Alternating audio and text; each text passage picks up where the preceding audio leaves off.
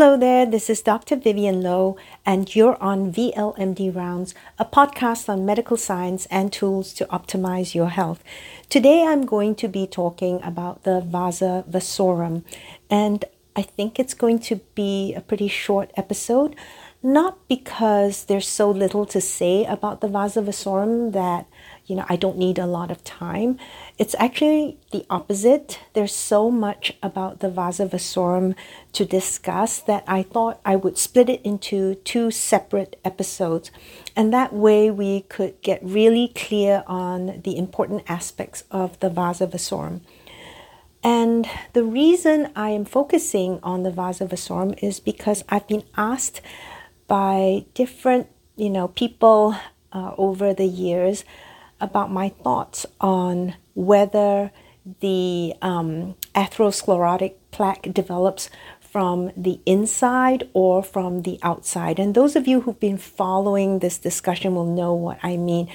Uh, I've been asked so many times that I thought, okay, let me just uh, do this episode and explain what I think is the main and real importance of the Vasa Vasorum. Let's go. Okay, when we say Vasa Vasorum, let's start with the structure. And I think this whole episode, I'm going to focus specifically on the structure of the Vasa Vasorum because I find that in the general discourse of uh, the Vasa Vasorum, we focus on one small part and the big picture, most of the big picture is missing. And that's when we get muddled and confused, right? So I'm going to spend this episode trying to lay out the structure and organization of the Vasa Vasorum so that we know exactly what we're talking about and what the issues are. So when we say Vasa Vasorum, it just means the vessel of the vessel. And this is because when we think of a blood vessel, we know that blood vessels bring blood to different organs, different tissues in our body. What we don't think about is that the blood vessel itself is a tissue and needs blood supply. And we think, oh, it's a blood vessel, it has its own blood supply, right? But it actually needs its own blood vessels as well, and that is supplied by the vasa vasorum. Just to make sure that you know we're all on the same page, uh, let's just go back and look at the blood vessel. And if you imagine it as a cylinder or a garden hose, for example, then the inner hollow part where the water would flow, or in this case, where the blood would flow, that hollow part is called the lumen, L U M E N. So when I say the lumen, I mean the middle hollow part where blood is flowing.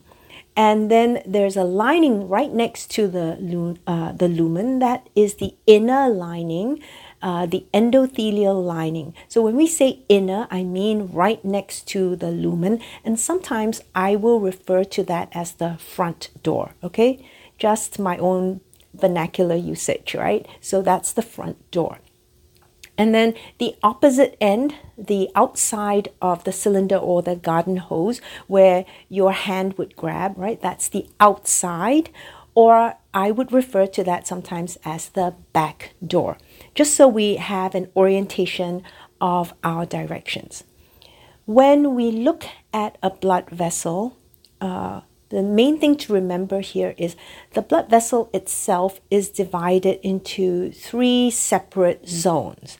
So the zone that is closest to the lumen, the inner zone, that is the tunica intima, T U N I C A, and intima is I N T I M A, the tunica intima. In very small blood vessels, it may be limited to just a one cell layer of endothelial cells. Okay, and we're used to seeing it depicted that way as a one cell layer. However, that's not necessarily true in different parts of the body. And in the coronary arteries, it actually turns out that it's, you know, multi-layered. That intimal layer has, you know, different layers of cells. Maybe eight or so, 10 layers of cells there. So it's not just one single uh, layer of cells lining the lumen, that we might actually have uh, several layers there. Nonetheless, that is called the tunica intima. It is closest to the lumen. And then the next part is called the tunica media, M E D I A. That zone is full of vascular smooth muscle cells, uh, maybe some fibroblasts. And these uh, smooth muscle cells, they are important to help in the constriction of blood vessels because when they contract, then they actually narrow the uh, blood vessels and increase the vascular tone right? So that's the importance of the medial layer. That is actually the muscular layer of the blood vessels and helps to regulate your blood pressure. Again, when those cells uh, contract, then they clamp down on the blood vessel and we narrow the lumen, right? And we raise your systolic blood pressure that way. So that's the tunica media. And then on the outside, we have a layer called the tunica adventitia, A D V E N T I T I A. The tunica adventitia is a loose tissue uh, full of connective tissue, stromal cells. It has some immune cells there, and it also has vessels running through that tissue. And this is where we find the back end vessels, the vasa vasorum. All right. Now, the vasa vasorum we think of as tiny little end vessels. So all the vasa vasorum are end vessels. This means they don't uh, anastomose or join or connect with other blood vessels. So they just go all the way to the tissue and end right there. That's what we mean when we say end vessels.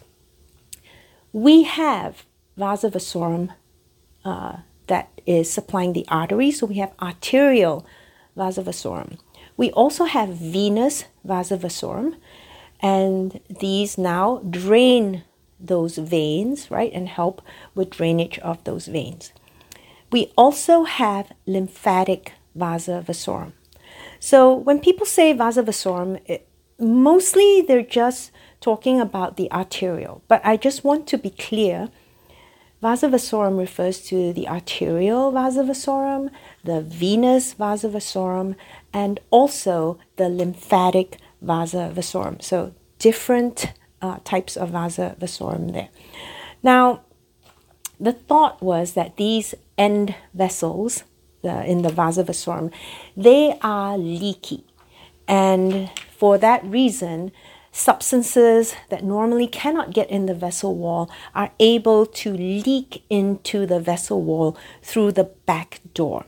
So the thinking has been well, cholesterol is not prime in causing atherosclerosis and it's mostly you know other cause, uh, causes such as lifestyle behaviors and so on that bring about inflammation. Now in a general sense that's true but we get very fuzzy especially when we use terms like inflammation and you know uh, dysfunction right? We're not actually specific. So i want to dial down a little bit more as to what we're saying here so the idea is okay, and I've heard this in the general discourse, right? It's like it's really not the cholesterol and you know the endothelial cell linings they have tight junctions and really you know this general idea that the LDL enters from the lumen side through the intimal layer right and going into the vessel wall that way and then monocytes or immune cells you know, kind of also entering through the same surface, the endothelial surface, that just doesn't hold true. Um, and yet, in the same breath, we acknowledge that the lining of that blood vessel is, you know, covered by a layer that is this gel-like viscous slippery layer called the glycocalyx. Now, I did a full episode on the glycocalyx in detail. And the idea is that this actually protects that lining of cells um, in the endothelial surface, right? And if we have a lot of inflammation or factors that would degrade or break down the glycocalyx, then now we leave an opening and we expose the blood directly to the endothelial cells. And this actually causes damage and inflammation of those endothelial cells as well. And now those cells don't function well. Their tight junctions actually lose their tightness. They kind of get leaky as well.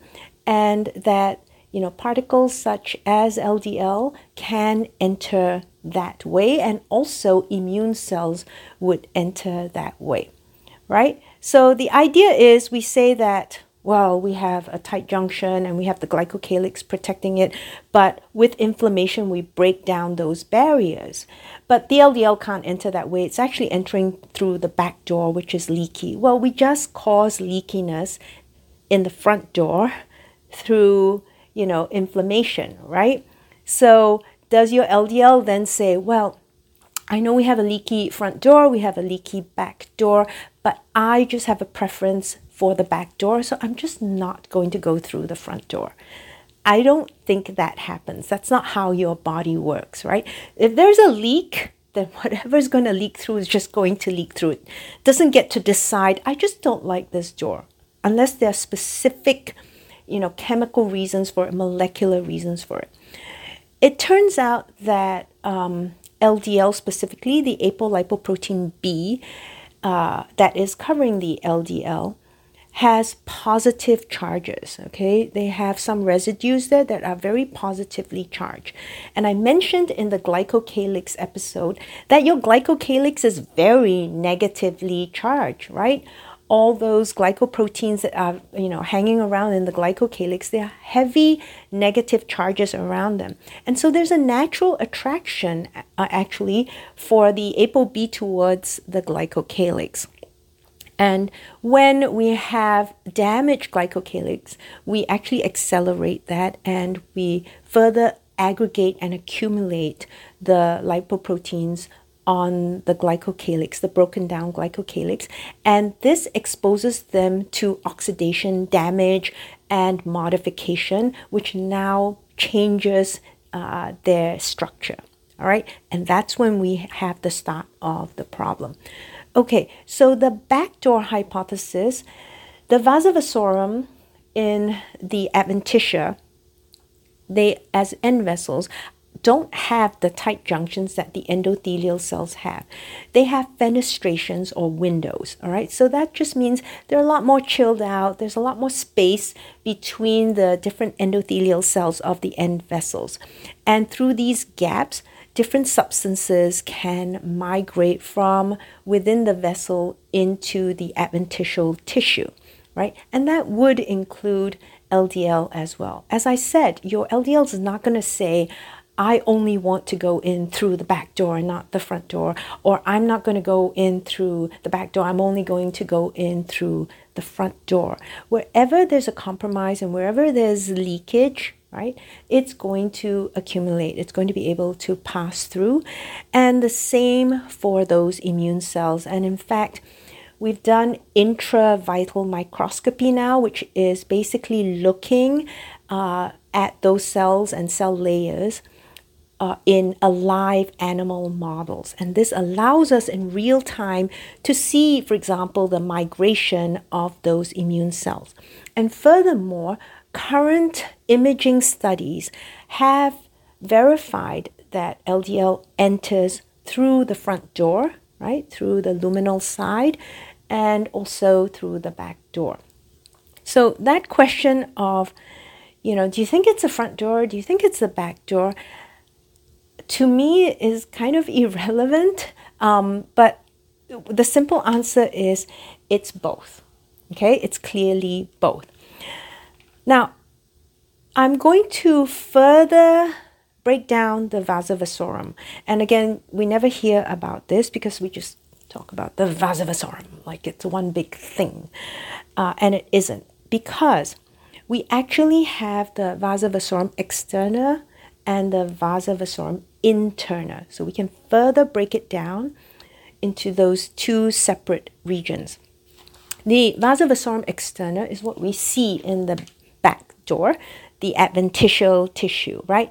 And they arise from branches of major arteries. So, for example, in the ascending aorta, the um, externa, the vasa vasorum externa, arise from, let's say, the brachiocephalic arteries and also the coronary arteries, right? Branches of those arteries uh, eventually become the externa vasa vasorum, supplying the adventitial side of um, the vessel wall. And actually, it feeds the adventitia and the outer two thirds of the medial layer. Because, as I told you before, the coronary artery itself is thicker than we thought, than we originally thought, or than has originally been depicted. Because that intimal layer isn't just one cell uh, lining, it's several layers of cells. And so that thickness presents us with a problem of how we're going to get oxygen to all those different cells. And the thicker it is, the harder it is to have passive diffusion from the lumen of the artery, right, where the blood is flowing because that was the thought that we have diffusion into the artery wall. Well, it turns out then the vasa vasorum externa is very helpful here because it's bringing in blood supply through the back door and supplying the back end, the adventitial tissue, as well as the outer two thirds of the tunica media, right? So that helps. But what about the interna? And it turns out we have vasa vasorum interna. And this is originating from the lumen of the parent artery itself, in this case, the coronary artery. So we're always talking about the back door when we say vasa vasorum, and nobody is acknowledging there's vasa vasorum interna, which is originate, originating from the lumen itself of that coronary artery, which is what we're interested in right now, right? And that causes, you know, this again network of these tiny, tiny uh, blood vessels, tiny blood supply to the intima, and it covers the intima and the inner one third of the media, right? So we used to think it was all just passive diffusion of oxygen and nutrients from the lumen, but no, it's actually also the vasa vasorum interna okay, where we can get some blood supply and nutrients that way. And substances can enter into the intimal layer that way as well. So, again, it's not just back door only, front door too. And the vasa vasorum supplies both ends because we have vasa vasorum externa and vasa vasorum interna. And the interna layer is dependent on the number of elastic lamellae that we see in the vessel wall. But most importantly, you should know that it's actually remodeled throughout the lifespan. Right, and it's um, going to have different densities depending on different conditions and also different regions of the body. So, when you are looking at this vasa vasorum interna, you you know you can't say that oh there's just one pattern for it because the density the amount of blood vessels that we see is going to be very dependent on the context and the different regions of that blood vessel okay? So that's important to remember. So as i said the um, ldl can enter from both sides both doors. And furthermore just to be more complete here you know, we always say that cholesterol is important for all cells, right?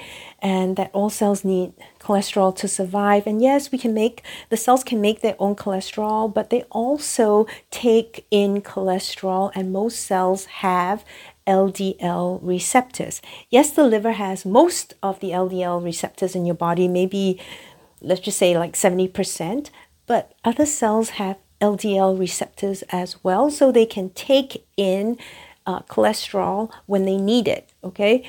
And certainly endothelial cells have LDL receptors, they have scavenger receptors, and they have LOX1 receptors. LOX1, uh, LOX1, is really a receptor for oxidized LDL. And we find that in cases of endothelial dysfunction, when you have a lot of damage to the endothelial lining and there's a lot of inflammation going on, we actually upregulate LOX1 specifically, much more than uh, the plano LDL receptor. So we actually upregulate these receptors that will take in those oxidized LDL. Okay, and we also have numerous papers showing the transcytosis of LDL through the endothelial lining into the vessel wall. Uh, it's well known that that's how LDL can get into cells through transcytosis and then passage through that layer, right? We also understand that with inflammation, there's a lot of generation of reactive oxygen species, and we have a lot of breakdown of tissue because we upregulate these enzymes, metalloproteinases, that will destroy the tissue, right? And uh, you know that makes it easier for substances to pass through uh, that tissue layer.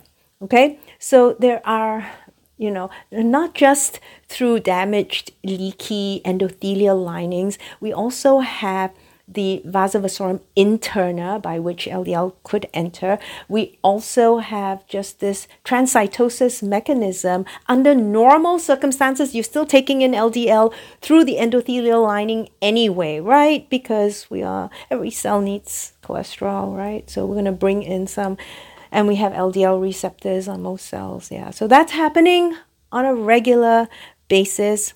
And um, when you have more oxidized LDL, then actually we upregulate those receptors that will suck those oxidized LDLs in. Other things I want to say is that the vasa vasorum they can regulate their own tone, right? And it's region specific. So, for example, with adenosine, if you give adenosine, we see increased blood flow to the outer, but not the inner media of um, the vessel.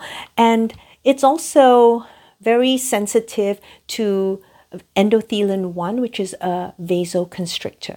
So when you give uh endothelin 1, we see vasoconstriction there.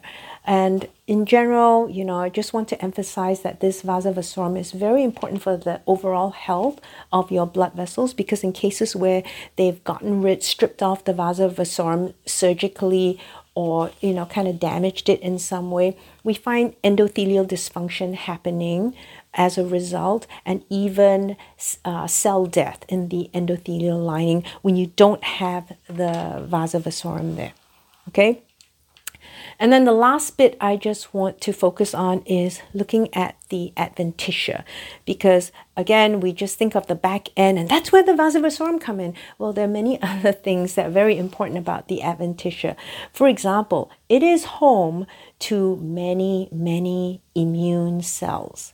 Okay, so this is a big hint for you why this is important. It's the home to many immune cells, particularly dendritic cells, which are specialized antigen presenting cells. They, like macrophages, can present antigen to T cells, for example.